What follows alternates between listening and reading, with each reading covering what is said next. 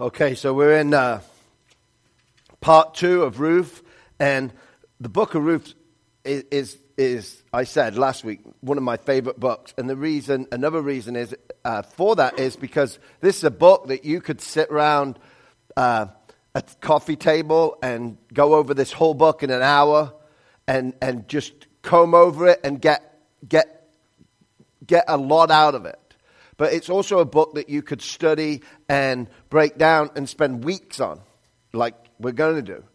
Uh, so that's the beauty of Ruth. But the, the, the ultimate beauty is it's the gospel. It's the gospel in the Old Testament. It shows how God moves and works in the lives of people and that He's got a plan to save mankind. So, I'm not sure about you, but I don't have a perfect marriage. Right? And do you know why? Because I'm in it. Because I'm involved in it. That's why I don't have a perfect marriage, because I'm a part of it. If I wasn't a part of it, it probably would be perfect, but I'm a part of the marriage. So it makes it not perfect. You know, you can ask Shelley, she's not here today, but if you ask Shelley, it's almost daily sometimes hourly, that I say something stupid or mean and then walk out of the room because I don't realize I've done it. But then at some point, the Holy Spirit slaps me over the face, and, and um, now I'm faced with a choice. I'm faced with a choice. I can stop, turn around, and walk back into the room, and I can admit that I'm wrong. I could seek forgiveness and reconciliation, or I can keep on walking. You know, and I'll say, on good days, it only takes one slap. But sometimes the, the Holy Spirit takes me back behind the woodshed and really does a number on me. You know, to make me realize that I'm wrong. Because I don't know about you, but it's hard to seek forgiveness. Because it's hard to turn back because it's, it, if you have to seek forgiveness, you have to admit what? You're wrong. And nobody likes to admit that you're, that we're wrong. I grew up with a mum that was always right. And I inherited that from her. It's not a good trait. Especially when 90% of the time you probably are right.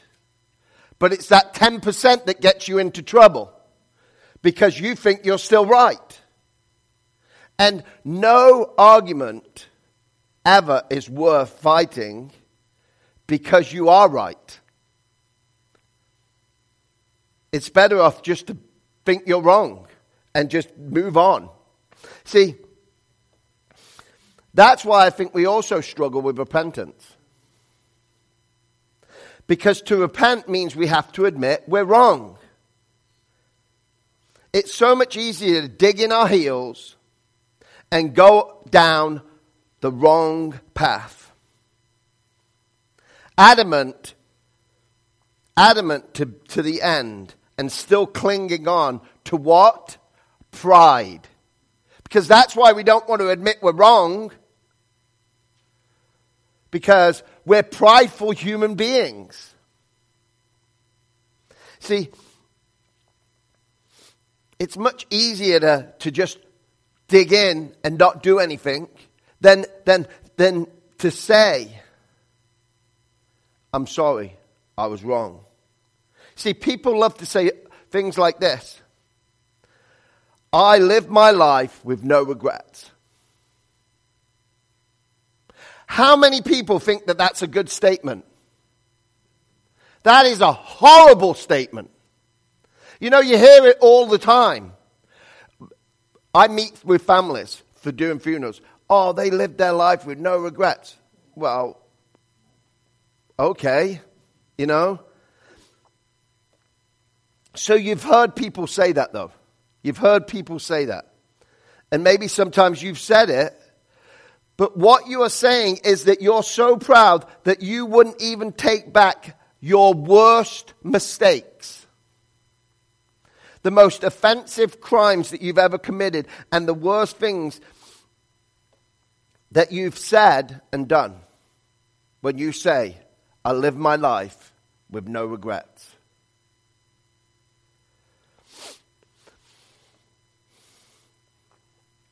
That's how proud you are when you say stuff like that. That, that you've lived right. And no regrets. I may be wrong, but I'd rather be arrogantly wrong than to change. My dad was good at, at this. He, he used to say, I'm too old to change. That's another bad statement. So if you're old and you says, I'm too old to change, you need to stop saying it because you're never too old to change. You're never too old. You just don't want to.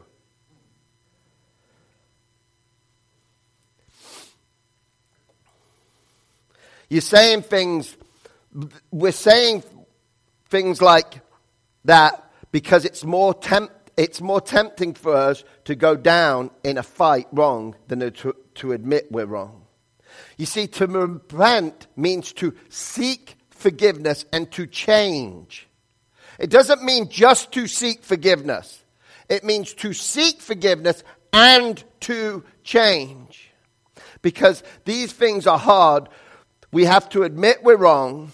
It's my fault and I shouldn't have done it that way. So last week, when we left Naomi, she was in a really, really bad place. Life was painful and life was bitter. Naomi had lost her husband and her two boys. There were no grandchildren. Naomi is left alone with her two daughter in laws, who happened to be Moabite women. See, this was a bad situation for them. Some of the painful situations are caused by El- Elimelech's poor decisions. Some were caused by Naomi's poor decisions.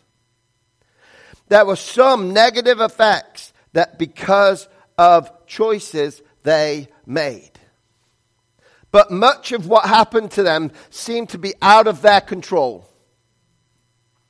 God allowed it to happen to them. See, I think it's a little bit of everything, but I'm not going to dwell on it. And do you know why? Because the book of Ruth doesn't dwell on it.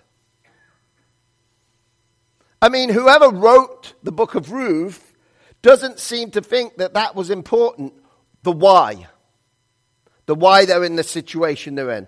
He only spent five verses telling us what happened, and he's going to spend the next four chapters telling us what God is doing and how God is pursuing Naomi even all the way to the fields of Moab. See, so when we left Naomi last week, we were wondering will Naomi return? Will she be able to change and go back? Because even though the difficulties, she's been adamant in staying. Most historians say there was a, there was a seven year famine. By the way, this happened at, at year 10. So for three years, by the way, Bethlehem, the house of bread, was being restocked prior to her deciding, hey, we better go back. So this must have been a last desperation moment that she decides, hey, maybe we should go back to Bethlehem. You see, returning is hard. So let's open the word of Ruth, chapter 1, verse 6 and 7, and see what happens. Then she arose with her daughter in law to return from the country of Moab For she had heard in the fields of Moab that the Lord had visited his people and given them food. So she set out from the place where she was with her two daughter in laws, and they went on the way to return to the land of Judah. You see, the turning point of Naomi's experience, she had heard in the fields. She just happened in Moab, in a field, to hear that the Lord had visited his people. She just happened. That happens a lot in the book of Ruth, by the way. Just happens. You see, God comes with a direct intervention into her circumstances. He's inviting her back. God is inviting her by letting her know that it's full. Come home. I mean, she just happens to hear, just by coincidence, in the fields of Moab, that the Lord had visited his people. Whose people? God's people after all they've done. You see, remember, this book was still written in the time of the judges. And, and, and if you want to understand it the best, is to read the book of Judges and go, why would God do anything good for his people? Because they're just as moronic as we are sometimes. See, this is a picture of true grace. Now, Naomi has another choice to make, doesn't she? Naomi can stay in Moab, or she can go back to the house of bread where she really belongs. She should have never left. The family should have never left. You see, Naomi's response is common sense to, to her outward circumstances, but spiritually, it is a move towards the Lord. See, not away from Him. See, right now in the story, God is putting the pieces together for Naomi, even though at this point she isn't even aware of it. She merely is doing what is right for her. See, the fact that she's doing this is interesting feature of the theology of this book. See, this isn't the faintest hint that total control is being exercised by God in a way that limits the freedom and activity of the people involved. The people still had freedom to make choices. Are they going to make the right choices? But as we go on in this book, we will see the detailed and delicate way in which God, in fact, works all their actions together into his glorious plan. And the more it seems to hide the hand of God, the more it actually affirms even more firmly his hand in all of it. You see, God's total sovereignty, the great theological insight that is revealed here in this story is that God does not intermittently just showing up after we mess up his plans. No, God is working continuously to accomplish his purpose. You see, when you're at the end of your rope, do you know who's at the other end? God. God is at the other end. This is something we always need to remember. God is always, always there. You see, this is the presence of God's grace. You see, some people would be tempted to call these two verses Naomi's good decision to go home. But the fact is that it's amazing that in the middle of her grief and pain, Naomi was able to hear the good news that God had visited his people. We can't even receive the good news without the grace of God. You see, the presence of God's grace is in our lives even when we don't see it.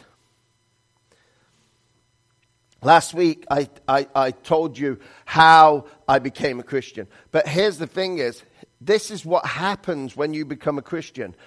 God has to wake you up. See, this is, this is the way I believe the Bible teaches salvation. I was saved before I knew I was saved. I didn't have to say anything. God saved me. I say the first Sunday I accepted Christ. That's when I admitted that I was saved. The first Sunday. He actually saved me at the funeral I was at. Because I don't even believe you can understand this book without the Holy Spirit inside of you. And if you haven't got the Holy Spirit, you, you're not saved. And if you've got the Holy Spirit, you're saved. I didn't have to, there wasn't no magic prayer I had to pray or some statement I had to make. See, I, just like you, were dead to sin. Dad is dead. You can't do anything. God has to do everything. Just like he hardened Pharaoh's heart and softened Pharaoh's heart, he hardened my heart until a certain point, and then he softened it.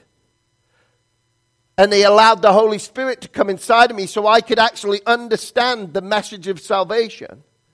He saved me. I didn't do anything. Neither did you.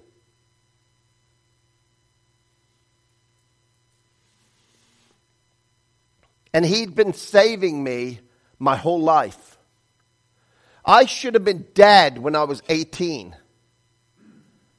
I rolled the car three times this way, end to end, and three times this way. The only part of the car that was intact was the driver's seat.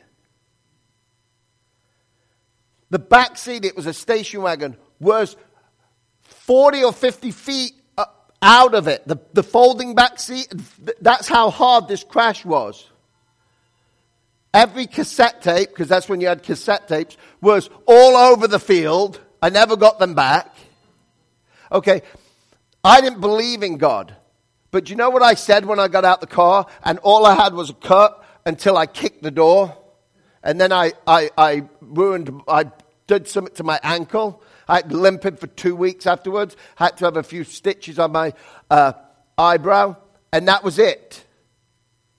I looked at the car and said, It looks like somebody had put their hand over me. It was completely not messed up. The rest of the car was completely trashed. I don't say that was luck. I say that God was saving me for later day. He was in my story before I realized he was in my story. He knew everything. We can even go back further. My dad decided when I was seven years old that he needed work. So where does he get a job? Rockford, Illinois. Him and my mum divorce. Where do I come to visit him? Rockford, Illinois. Where do I accept God as my Savior? Rockford, Illinois. So God is always, a God, even when we don't realize it, when we can look back at our lives, God has been moving in our lives. The book goes on to say this. But Naomi said to her two daughters in law, Go, return each of you to her mother's house. May the Lord deal kindly with you as you have dealt with the dead and with me. The Lord God grant you may find rest, each of you, in the house of her husband. Then she kissed them, and they left, lift, lifted up their voices and wept. And they said to her, No, we will return with you to your people. But Naomi said, Turn back, my daughters. Why will you go with me? Have I yet sons in my womb that may become your husbands? Turn back, my daughters, go your way, for I am too old to have a husband. If I should say, I have hope, even if I should have a husband this night and should bear sons, would you therefore wait till they were grown? Would you therefore refrain from marrying? No, my daughters, for it is exceedingly bitter to me for your sake that the hand of the Lord has gone out against me. Then they lifted up their voices and wept again. And Orpah kissed her mother in law, but Ruth clung to her. See, the first part of Naomi's speech offers a beautiful picture of true love, of tough love. She combines firmness with tenderness. She starts by saying, Go back to your mother's house. And this phrase, mother's house, is only used three other places in the Old Testament. Twice in Song of Solomon and once in Genesis. And each of these instances, it involves love and marriage. So here Naomi is saying, I release you, go marry. The firmness of the command to Orpah and Ruth to return to their mother's homes is matched by the tenderness towards them she expressed in a double blessing. She begins by praying that Yahweh, her God, would demonstrate Hesed, Kindness is the word that the ESV used towards them, the same as they have demonstrated towards her, because they didn't leave her after the sons died. You see, first she invokes the name of Yahweh as, as she addresses her Moabite daughters in law, apparently assuming that the authority of God of Israel extends past the nation's borders, which we know it does today, but but that, that would have been a cultural thing there. You know, into the borders of Moab and the territory of Chemosh, the Moabite god. See, on the surface, this prayer seems to express deep faith in Yahweh on the surface. But this impression is soon to be com- compromised in verse 15, where she gives recognition to the gods of Moab. See, second, this blessing assumes that Yahweh is interested in the affairs of these Moabite families and can be invoked to deal favorable with these two daughters in law.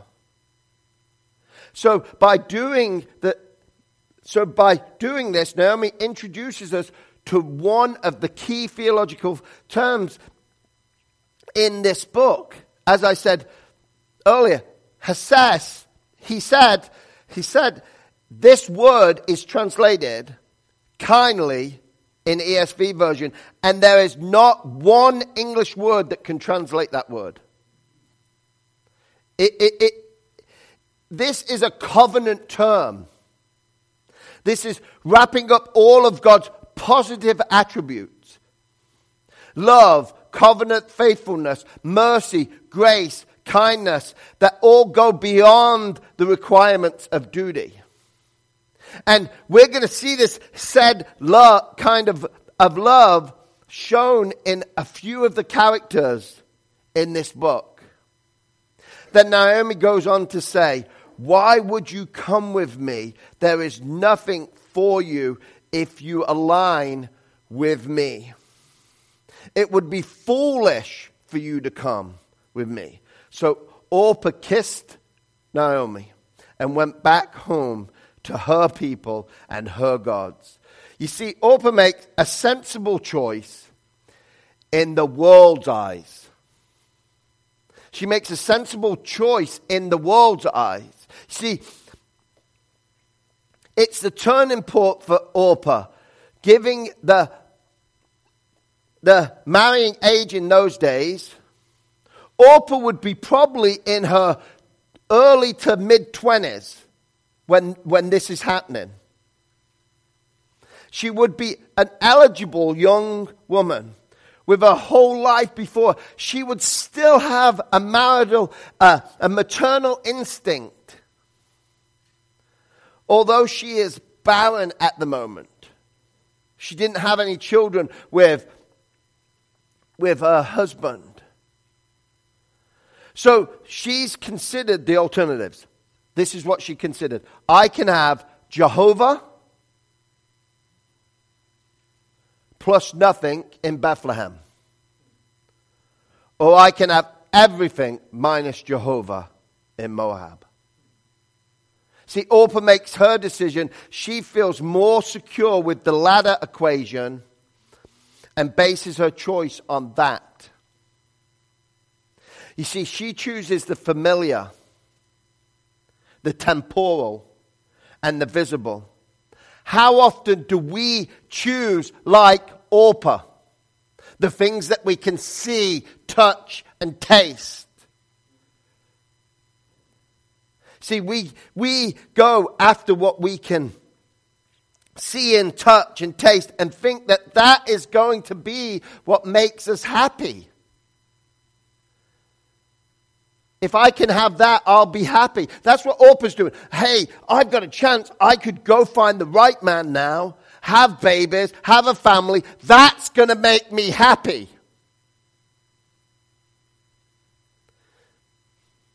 See, just like Orpah, we opt for the world's wisdom a lot of times and turn away from the only true wisdom, the wisdom of God.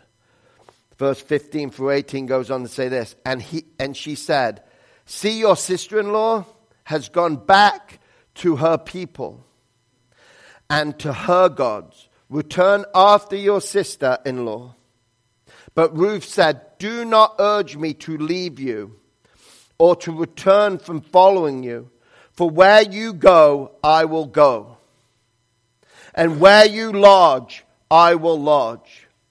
Your people shall be my people, and your God my God. Where you die, I will die, and there will be will I be buried. May the Lord do so to me, and more also, if anything but death parts me from you. Most people say this is the pivotal passage of the whole book of Ruth. That, that vow that Ruth makes to Naomi. But finally, finally, the title figure of this book finally gets mentioned and, and comes into focus. See, the first things we should notice about Ruth is that she is a foreigner outside the covenant community of God. We need to understand that clearly. See, yet she is doing, going to be brought into the royal line, the royal line of the King of Kings because of God's great grace and her faith in his covenant love. That faith began its life as borrowed faith. See, indeed, faith often starts that way. See, some of us, not me, but some of you may have grown up in a Christian home with Christian parents or grandparents. And they took you to church and you had borrowed faith at that time because it wasn't your own. And it, but it became yours. Because they cannot, borrowed faith cannot make you a Christian. Borrowed faith cannot make you a Christian. See, unlike a lot of the other world religions you can be born into, you can't be born a Christian. You have to become a Christian. You can grow up in a Christian home, but you are not born a Christian.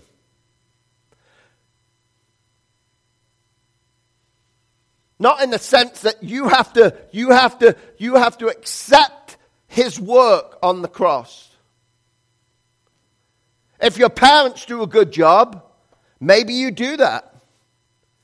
But there's a lot of people that have grown up in a good church and went to good Bible studies and had good youth pastors and, and, and have walked away from God. So it's not always the case. But we should be good representations of what we believe. See, it started off being Naomi's faith, in which Orpah and Ruth shared. But a borrowed faith doesn't get you very far. However, sometimes it, beca- it can become your own and needs to be our own. You see, the more we think about these words that Ruth says to her destitute mother in law, the more they become simply unbelievable. See, we ask, why would, why would Ruth make this kind of commitment to Naomi? I mean, it's crazy. What she's doing is crazy. See, firstly, this commitment means she has to leave all of her family behind. And the land that she's, the only land that she's ever known. And the life that she's known, it's gone. Secondly, it meant as far as Ruth knew, she was going to live a life with no man and never get married and staying childless. Naomi has no man to give her. And if Ruth married a non relative, her commitment to Naomi would be over. So when she made this vow, she was saying, I can't marry anybody because I'm going to take care of you. And not only that, when I die, when you die, which is going to happen, I'm not going to leave the place where you've been buried. I'm going to stay in the town that you are buried. And I'm going to die there too. She says, I will never ever return home. Not even when you die, Naomi. And that is going to happen one day. But the most amazing commitment of all is this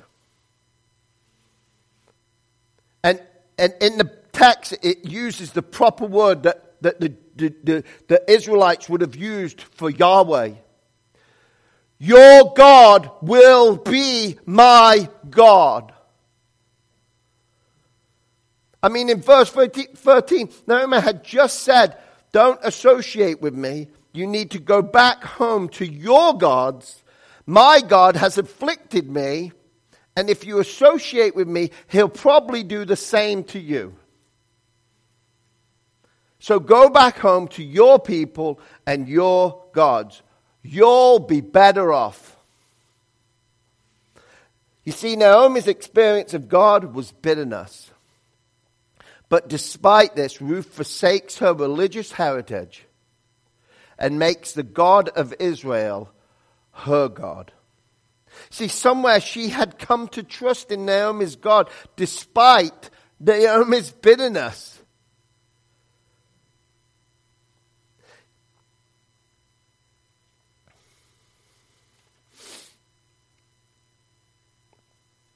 The text goes on to say, And when Naomi saw that she was determined to go with her, she said, No more.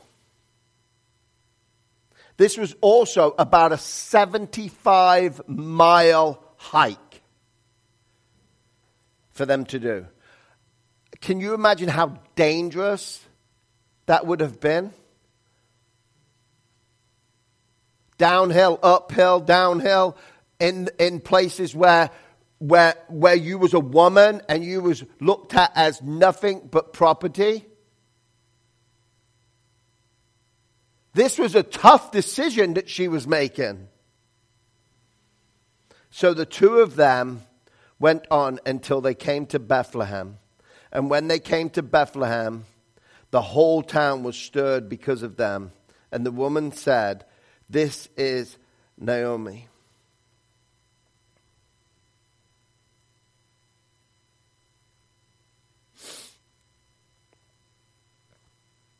I went away full, and the Lord has brought me back empty. Why call me Naomi when the Lord has testified against me and the Almighty has brought calamity upon me? So Naomi returned, and, uh, and Ruth, the Moabite, her daughter in law, with her, who returned from the country of Moab, and they came to Bethlehem at the beginning of the barley harvest. See, Ruth displays a radical faith. See, this is where, this is where, if Naomi asks herself, why me? Why has all this happened to me? And, ha- and this has been many of our questions too. Why would God let that happen to me? I've done all of this for God. Why would He let this happen? Well, He owes you nothing, He gives you everything. See, and this has been many of our questions today, but if Naomi stopped for a minute and looked, she would see that part of the answer was that God was calling Ruth to be part of his family. See, if, if you found the first chapter of Ruth on the ground, if you were walking down and you just found the first chapter of Ruth on the ground and knew no more about the book, what, what you would read in that chapter, you would wonder why it's not called Naomi. See, why does a book that's entitled Ruth focus on Naomi so much? I will tell you. Because Naomi's story is not about Naomi. It's not, it's about Ruth. Or more accurately, it's about God bringing Ruth to himself and positioning her life in the ongoing life of his purpose for his world. You see, while Naomi was on her extended stay in Moab, God was plowing. Now it's time for the harvest to begin. Now God is beginning to reap. And Naomi said nothing. See, bitterness can make us blind. See, in Naomi's mind, God is sovereign, but he's not good. And he's not trustworthy. When he hold, when he when we hold this attitude of God, when we can't, when He can't be trusted and He's not good, He's not working for our good. He is not a gracious God. But He is sovereign. This view will always lead to bitterness because God has afflicted me for no reason. And this makes Him a jerk that's the attitude we find we will have if we think like Naomi was thinking. He's sovereign, but he's a sovereign jerk. See, but there's an opposite view to that that takes the view that God is good, but he's not involved. He's not involved in the hard situations anyway. This view will lead to my suffering has no purpose. There's no goodness, and nothing good can come from this. This view, there is just pain without purpose. I have no rock to stand on, and it just hurts. That's the view, the other view we can have too. That we can think that our, our pain and suffering doesn't have any purpose. But going back to me and my story, I prayed. The day, the, the day before my mum died, I was preaching at the church. And in between services, because we had two services then, I was preaching on the generosity of God. And in between the service, I called my mum, who I'd spoke to on Wednesday, who couldn't mumble out anything on Sunday except the most important thing that she loved me. And this was between services. And I was told that she has 72 hours to live. I came in here and preached again on the generosity of God. And all I asked God for was to keep her alive long enough for me to get there to say goodbye. Changed my ticket. This was Sunday.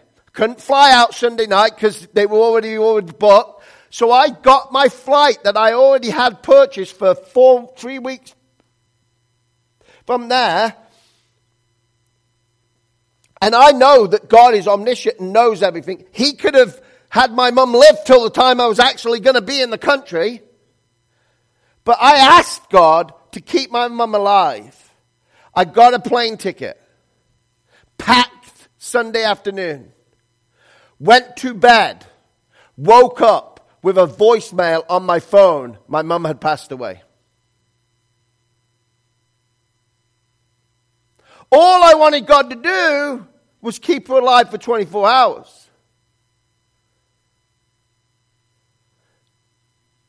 And I went to England. I was strong for six weeks for all my family.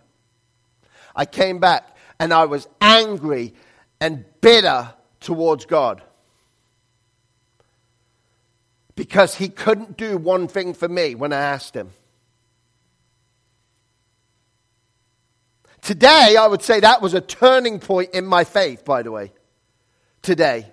Because God used painful situation in my life again, because that's how He keeps growing me.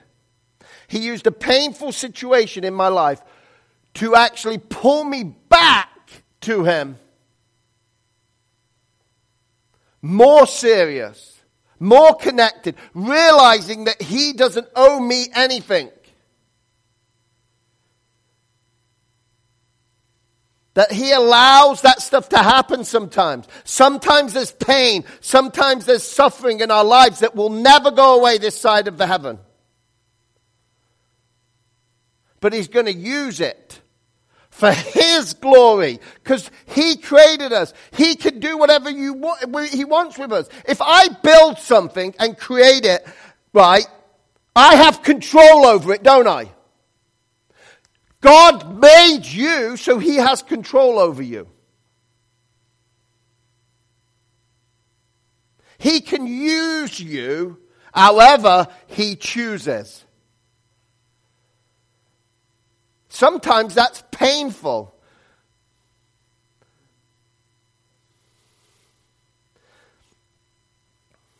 You see, we have to hold a view of God that says these few things that God is sovereign, He is all powerful, He is good, He is gracious, He is loving and kind. And all things are for His purpose and His glory, not mine, not yours. Here's a few passages of Scripture to show you this very thing. Lamentations 3 37 through 38. Who has spoken and it came to pass unless the Lord has commanded it? Is it not from the mouth of the Most High that God, that good and bad come. See, everything good and bad that's come in my life has to pass through God. God can't do anything to me. Nobody can do anything to me without God saying it's okay.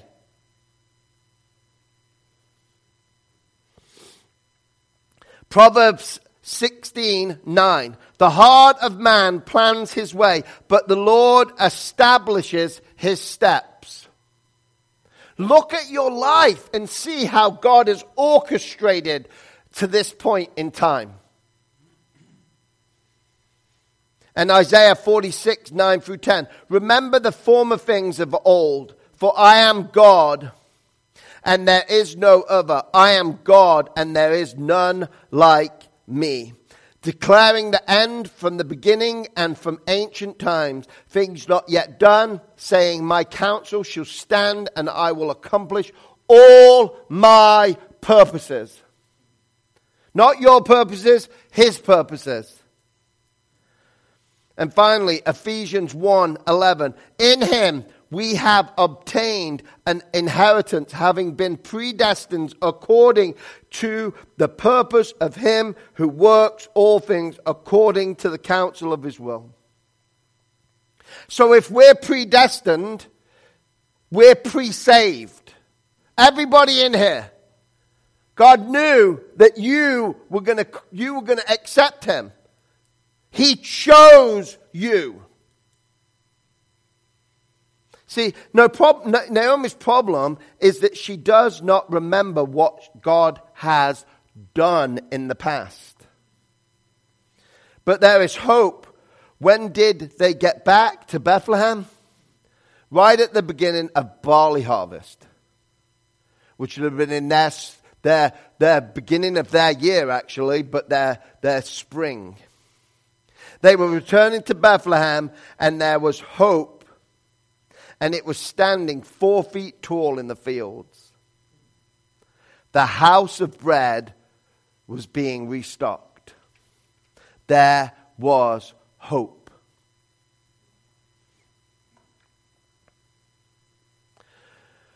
So, this week, I want you to pray and ask God to show you where your heart feels bitter towards Him and ask God to heal that pain. Because there's all times in our life that we feel like we're bitter towards God because something didn't go the way we wanted it to go. We need to find them points in our lives and we need to ask God to heal the pain, but use it to grow us and for His purpose. And then I want you to write down some experiences from your past when God has done something great in your life. Specifically, if you can think out stuff that when you were struggling and there was pain in your life, but, but you didn't know what was happening when the pain was happening, but afterwards you've seen how God was using the pain to grow you, to move you forward to a different point in your belief of him and how all that he is the almighty God who is in control of every situation. And then read chapter 2 and join us next week for part 3 of Fields of Grace under God's wings. Let us pray. Dear Heavenly Father, we thank you today. We thank you that you are a God that loves us so much, that covers us with your grace even when we do stupid stuff, God, you allow it to happen so we can learn to trust you more, to follow you more, to hold on to you, the one true God who can, who can guide us and use us. In Jesus' name I pray. Amen.